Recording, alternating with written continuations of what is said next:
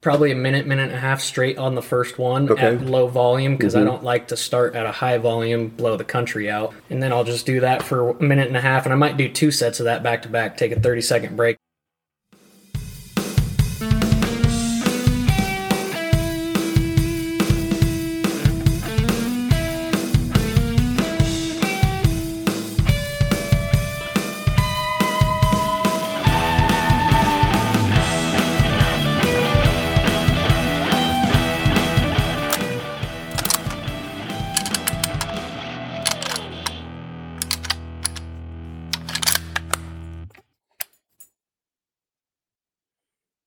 And you have found Ballistic Chronicles. I'm your host, Gary Lewis. This is episode 33. So happy you could join us here if, in this second in our mini series on how to be a coyote hunter. We sip Frontier Roast coffee and talk to Camden Hammer why October is tops for coyote hunting. There are more coyotes in October than there's going to be any time during the rest of the year. And they're sorting out their territories, they're fighting, and they're maybe easier to call now than at any other time of the season. Here's how you do it. If you like Ballistic Chronicles and want to support the show, we're making it easy for you. If you like what you hear, if you like Ballistic Chronicles, you can sign up to support free speech and hunting and firearms content right here in the internet age. This is Ballistic Chronicles. We bring you stories about guns and hunting, about ammunition. We hold conversations here on the podcast. And if you like it, we invite you over to the other side, the premium side. As a premium supporter, you get access to our whole back catalog, members only big game calling episodes. We go deep into calling for big game and coyotes and bears. And we hold annual drawings for prizes too, just $5 a month to start. Just go to GaryLewisOutdoors.supercast.tech or click through in the show notes.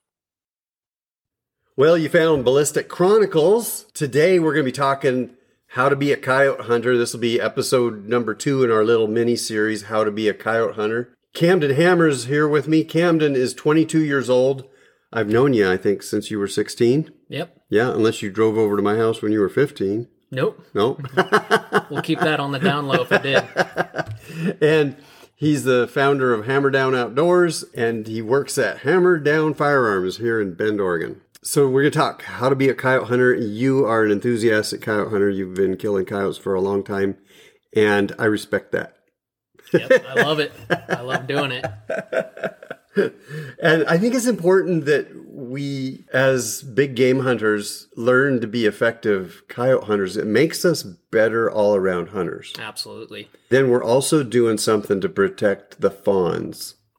And we're doing something to protect the elk calves. I've had biologists tell me that the single best time that you can hunt coyotes to make a difference for antelope and deer is in April and May. Mm-hmm. Heard that. So that's that's interesting. I've done that a little bit, but I've come to realize that I really like hunting coyotes between August, September, and early October. Now, um, what I wanted you to kind of touch on this time is why you think October is tops for hunting coyotes. All right. Yeah. So October, theoretically, you have more coyotes during the whole month of October than you will have the whole rest of the year because in the winter, that's when you start getting more of the coyote hunters, especially the weekend warriors that just kind of do it a few times a year.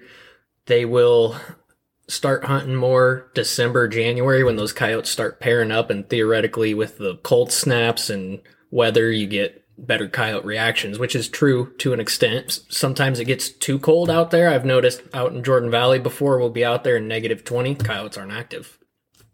Yeah. Kind of weird. yeah, With October, you're getting the, it sounds mean, but you get the dumb little coyotes that were freshly born this year and they're starting to come out. Mom kicked them out of the den and they're, they're easy to trick. They'll just stand there and look at you and try to figure out what you are, and you can end up shooting a bunch of those guys in October, which is super fun. The first of July, I was driving back from dropping a guy off. It was after dark, and I'm coming down the road, and here's a coyote standing in the middle of the road, and it's a young one. And this is the earliest I've ever seen one, a pup, Yep. July 1st. And it was just standing there in my lane, looking at my headlights coming on. I thought, wow, there's a dumb one. Yep. Yeah, when they're fresh out of that that den, they are dumber than a box of rocks. Yeah, they are easy to shoot. I stopped. I rolled down the window and I said, "Hey, you move along now, buddy." and he's like, "What the heck?" Yeah, I like hunting coyotes in October. I'll mix it up in a deer hunt. And if I have looked into a canyon and I'm convinced that there aren't any bucks in that canyon, I'll do a little call set. And sometimes a buck will stand up. And I've killed one or two bucks that way, thinking I was going to call in a coyote. And, and then a mule deer buck stands up because it got agitated at the calling. Yep. But I've also killed coyotes coming in to, you know, responding really quickly because nobody has pressured them. Nobody's hunted them hard. Exactly, and that's a another good reason why I like October because they're still not quite pressured yet, and so the responses are just great all of October. Especially if you're using pup distresses and things like that, more aggressive coyote vocals, you you get aggressive reactions with aggressive vocals. Okay, so pup distress, that's going to be the sounds that the pups make if an animal has attacked them. Yep. And I would imagine that the female is going to react pretty strongly still at that time when she hears one of her pups being attacked or hears what she thinks might be one of her pups being attacked. Exactly, and uh, and the dominant male coyotes in the area are gonna also be defensive of their territory. There's gonna be all these transient coyotes wandering about trying to figure out their own territory, and I believe they say a transient coyote can, you know, rule of an area of about 30 square miles, whereas I believe an adult coyote that has its established ground is much much less than that. Yeah. And there's gonna be I forget the statistic, but I think it was like nine coyotes per square mile or something in Oregon. Oh, okay, that's interesting. And then you've got these these young coyotes roaming around. They're trying to find their own territory, and they bump into a dominant coyote who beats them up Yep. or runs them off. And so then they've got to go find another spot, which is probably going to be in another coyote's territory. Yep. It's rough out there. It's rough living for those guys. Not easy making a living in the desert or in forest for that matter. Yeah. But Okay. Now let's talk about your call set in early October. You've identified a place you want to sit, and maybe you put a decoy out. right. Okay. Yeah. So I use the I use these Lucky Duck premium calls, electronic calls. Comes with a hundred plus options for distress sounds, coyote vocals, and it has this good little spinning decoy on there that you can control with your remote. With a remote, yeah. It works from, I've noticed you can take it about 100 yards away, and that call will still pick up your signals from the remote. With the decoy, it's definitely a huge game changer because you could have a coyote standing out there looking at you, but you can't see it. Masters of camouflage, hard to see when it's flat. Sagebrush, they're the same color as sagebrush. And they could be standing out there trying to figure it out, see if they can see anything, and then they catch that decoy spin and flick, and they get curious. And I've seen it before. They come in and they're looking around, and I see them block onto that thing, and they're like, "Oh, there it is," and their head gets low, and they start coming in. Yeah, they have to. They just they can't help themselves Yeah, unless they've been shot at before. But in October, they haven't been shot at for a long time. Yep, exactly. And I noticed throughout the spring, the last couple months, I haven't been seeing coyotes just driving around. Same. Yeah, the places where I expect to see coyotes, I have not been seeing them, and I think it's because they're denned up Yep. and they're tending to their pups. Yep. I agree with that. Those pups have a lot to learn. You know, I think the females and the the males are out probably catching food for them and then helping those pups learn what they need to know. Yep. Absolutely. Yeah. Yeah, and if you start, the earlier you start, the better chance you have at having a higher kill count at the end of coyote season when it slows down about mid February, late February, and I'll sometimes even call into the first couple weeks in March, but after that it really drops off and I just take the rest of the year off and go do other things and go fishing and hunting and whatnot, just a bunch of bench shooting. Get proficient at your long range shooting. That mm-hmm. way you're not missing coyotes. It's really easy to get all jazzed up. You see a coyote coming Mach 10 at you, and you're like, oh, oh, trying to get all steady and get centered for a shot. And a lot of people just miss because it's exciting seeing a predator come Yeah. running at you like that. Yeah, I miss coyotes all the time, but lots of times I get them on the second shot. Yep, that's the trick. Get them when they're turning around and running away. Yeah. Okay, so now you've got your setup.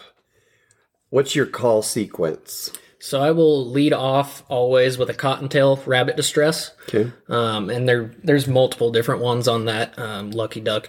I like the one that's called a shelter belt.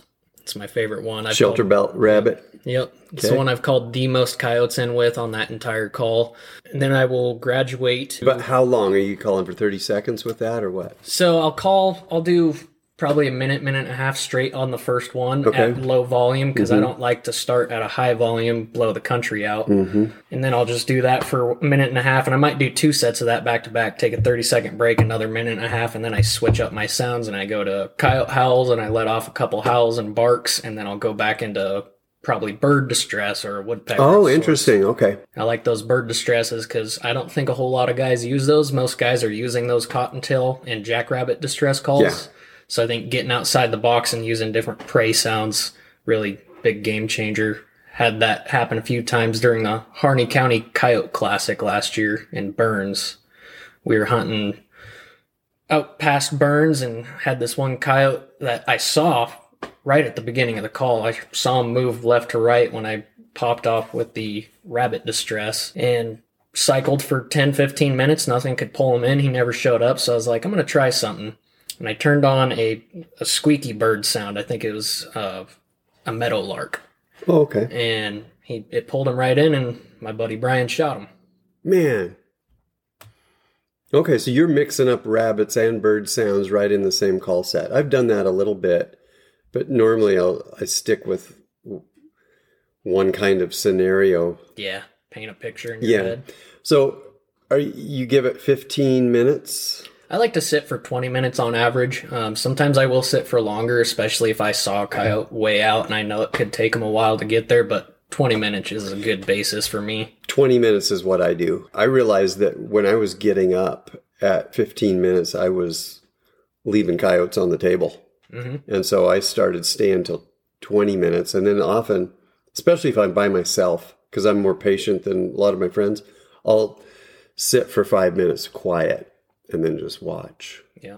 One of the things that I was able to do uh, last year was I called, I used mountain lion sounds and called a coyote in. Oh, very cool. So that was during the denning time. So that was in April. This coyote came in hot and it came in agitated. You know, it was bouncing around, looking this way and looking that way, trying to figure out where these mountain lions were because I was using mating sounds. Yeah. I missed that coyote and I didn't get a second shot. Oh, Aw, oh, I was mad for a couple months on that one. Isn't it amazing how mad you can get over a coyote miss? Oh man, it fires me up. I hate missing. there was a long time where I didn't miss and then and then I missed a few, but I've made up for it since then. Oh yeah. Oh yeah. Okay, what about shotguns? Do you use a shotgun on a call If, set? if you can either pack a rifle and a shotgun in yourself if you're solo, or if you mm-hmm. got a buddy that can cover the back door and you plant the shotgun on him, Yeah. because most of the time the guy who's sitting on the downwind direction coyotes are going to most of the time want to circle out that way but Yeah. that's not to say they won't come running right into you from upwind Yeah. and so we'll put a guy with a shotgun down there where the coyotes are most likely to end up in somebody's lap and mm-hmm. it does work out sometimes it seems like we're mostly just taking the shotgun for a walk but because they usually get punched with a rifle long before they get to us Okay, when I'm hunting with another guy, what I do when I need to alert him that I've seen one, I say, I just make a little kissing sound. I just go, yep or I'll make another little sound that just kind of is low enough that it doesn't alert the coyote. Yeah, and they even like those little kissing sounds. I believe Yeah. Mm-hmm. it's vole squeaks is what people refer to those as, and those are great coaxers. Yeah. And so you can do that by kissing the back of your hand or whatever. Yeah, a little bit of practice, but that's a good way to alert your buddy that hey, there's something coming in, and then it's a, a sound that yeah. the coyote's attracted to. So that's what I do. And then at the end, do you have a kind of a routine thing that you do at the end of your call set? Yeah, so my general routine, like I said, I'll start with the cottontail and then I'll go into howls and I might just keep running with a cottontail instead of throwing the bird in. I don't always do that. Run with the cottontail and then end it every single time with uh, pup fights. So pups fighting with each other or being Oh, attacked by something else. And that's always just a big curiosity grabber. No matter what kind of dog it is, breed, age, all that stuff, it's coming if it's there. Wow. Okay. That's That's really interesting. And what I typically end with is a magpie Yep. Or uh, ravens or something like that. Yeah, some scavenger birds. Yeah. And I'll do that maybe two to three minutes after my last call, whatever that was. Yeah. Yeah, and I like doing that too. It's you know, you paint a scenario in your head of like what you figure is happening. So you figure you start with a cottontail distress, rabbit's crying, it's obviously hurt, and then you'll go some pup barks or something like that. So then it sounds like a coyote's getting into some rabbits and getting a meal in another coyote's territory, mm-hmm. possibly, and that could piss that coyote off. And now he's coming to show the little guy what's up. Okay, so then what happens when your batteries run out in your unit? Then you switch over to hand call? Yep. So I always keep my lanyard. That's what I started with was the hand calls. It's Yep, same most here. reliable. It's old school, and old school is good. So I always keep a lanyard of six or seven different distress calls and a couple howlers on me. hmm And if I don't have those, I always have at least one howler or an elk call with an open reed stuck into my bino case. Yeah. And that way I'm like, oh, I forgot my calls. Oh, I got one here. And then I can just use that. And you can make, with any open reed call, you can make any distress, rabbit distress or a coyote howl, barks, anything like that. Okay, so you've got an open reed call here. Why don't you demonstrate um, some some sounds you might go to if you were going to uh, open reed call on a call set? Yeah, absolutely. So I'll start with a little bit of a rabbit distress, just the general kind of distress sound.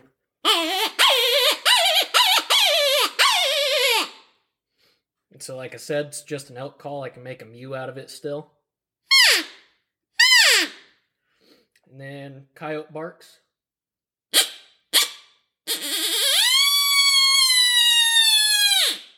It's a little bit hard to get the pitching. Yeah, that's good creep, though. but- That's great. and then the last one I like, it kind of imitates a coyote getting into some fighting or whatnot. They'll Mhm. yip like dogs do when they're Mhm. playing, and so we call that the kai Oh man, my sheep are outside. They're probably hearing that right now. Tucking tail and running. over their shoulders. Yep.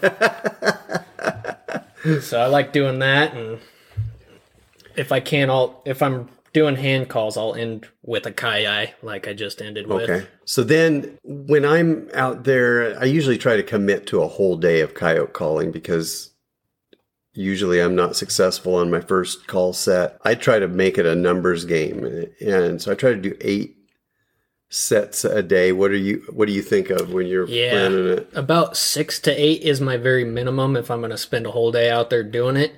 If I'm in new territory that I've never hunted before and I'm just purely out there hunting it to figure out some new ground and try to find some new good sets, I will do what we call running and gunning, where you do 10 to 12 minute sets instead of longer sits. That way mm-hmm. you're just kind of getting a feel for the sign in the area, the responses, the number of coyotes that might be there. And that doing it that way, you might get 15, 20 stands in. Right. When I'm out in the desert and running down a road, well, I'll probably go a mile between call sets and then try to hide the truck. Yep. I've had people tell me that they call coyotes to their truck, but it sure doesn't happen for me. I do have some funny stories about that actually. I've had quite a few where they come in from the back door and they cross the road and their tracks were five feet away from the front bumper of the truck. And then they come in and they bust us because they came in downwind. yeah. And then this last year, it was actually the most bizarre weekend of, of my life coyote hunting. We did really good in the Derby. I shot uh, four coyotes in two days, and then we had two more between the other two guys. Each of them shot one. And the guy we were with, it was all area that he knew, so he was kind of driving the bus, you know, and I mm-hmm. was just sitting back and being the caller. And he had, I totally disagreed with all of his philosophies on coyote hunting. He didn't want to sit long enough, and he wanted that call to be rolling for the whole 20 minutes, Oh, no yeah. stopping, mm-hmm. which that worked once. I shot a three legged coyote, just letting that call go mm-hmm. for 20 minutes straight with no Yeah. pause. Yeah. I've seen one. people do that, but man, I just disagree with it. Yeah, it's it definitely doesn't work as much, but It does work you sometimes. will get the dumb coyotes. Yeah. And since that one was injured, I'm sure he just he wanted any easy meal he could find since he was walking around on three legs. Right, yeah. I guess I shot a three-legged coyote one time, but man, that thing could run. I, it it ran from the from the moment I saw it. It was probably 400 yards away, and it ran all the way in. Yep, yep. And there was another coyote that we had shot, and we I don't really like doing stands super close to each other. If it's Mhm. within an earshot, they say that this call can travel about a mile. Okay. And this guy wanted to do a call over here and then just leave the truck in the same spot, walk across the road and do a call over here. And I was like, that's not going to work. It's a waste of our time. We shoot a coyote over here. We walked across the road. We called over here, and then I shot another coyote Oh, man. right there. Yeah, so it did like, work. Whoa. yeah, and then there was another one that uh, was one of them that shot this coyote. We couldn't even hide the truck, and we it was a weird setup. There's this road going up this butte, and we dropped down off the right side, passenger side, and went down the hill. And if you were sitting down, you could look up and see the top of the truck. Yeah. and then it goes flat. And so any coyote coming out of that flat and coming up that hill towards our calling would be able to see the truck. Didn't matter. Still shot one. Man, Yeah. yeah. How close did that one come? about 120 yards before uh, I think Brian got that one. Mm-hmm. So there was that one, and then there was another area pretty close by, a different hunt. And this is another thing I don't like to do, but it worked. And that's calling the same exact set two days in a row. Oh, two days in a row. Yeah, Yeah. I'll return to one within a week or two weeks, but Yep. two days in a row. Good. I usually like to give them a break just to, you know, let the local coyotes forget about me. Yeah. Um, but yeah, that one we gave it less than 15 hours and we shot a coyote on both of those. The but on the second round, he didn't come in. He just stood out there at 400 yards and he was eating cow patties. So, Oh, yep, cranked the dial up on the scope and gave him a little holdover and pulled the trigger and shot him in the cow patty. Died face in it. wow. Yeah, it's a riot. I love shooting those coyotes. It's different every time. It's never the same Yeah. reset. Right. My friend Lee Van Tassel, he says our favorite little fuzzball. Yep. I like it. Yeah. Okay. Well, a person who is going to go coyote hunting for the first time, what do you tell them? You know, now we've kind of gone over philosophy and the and the setup, but what do you tell them to encourage them a little bit? to encourage them a little bit is just don't give up from it and also really focus on your your morning your dawn and dusk sets those are the two most important sets of your day because you have a way higher chance of calling in a coyote as they're crepuscular dawn and dusk active so i've noticed most coyotes get killed morning or evening on the first and last set of the day so really focus on those ones sit at those ones for a little extra longer don't get discouraged if you're not calling coyotes in some days they just don't want to come uh, bring a good rifle that you can shoot and pull up quick, and it's just there for you every time. And shoot a fast bullet. One time I was hunting over outside of by Seneca with two other guys, and uh, one of them had the new 22 Nosler. Ooh, You know, it was new at that moment in, awesome. in an AR platform rifle, and we both fired at the same time. I was closer to the coyote. We both hit it. I was closer to the coyote, and I thought, well, my bullet got there first, so I could claim the kill Mhm. because I was maybe 10 yards closer than he he was, and we fired at exactly the same instant. It sounded like one gunshot. yep. When we sorted it all out, I went home and I did the math. And that 22 Nosler was actually going faster, so much faster than the 6.5 Creedmoor I was shooting that I think his bullet actually did hit the coyote first. Oh, But we both count it. yep, exactly.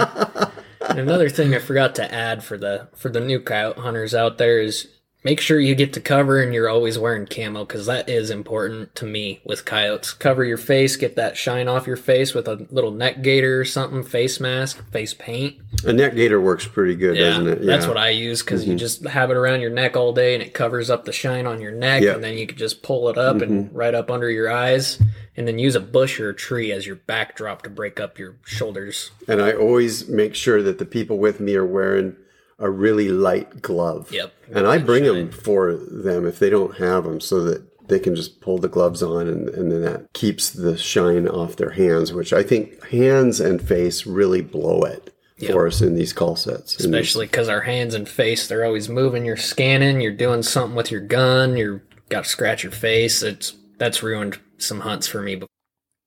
Hey guys, if you like what we're doing here on Ballistic Chronicles, you can support the show and get in depth hunting content you won't get anywhere else. Just go to GaryLewisOutdoors.supercast.tech or click through in the show notes.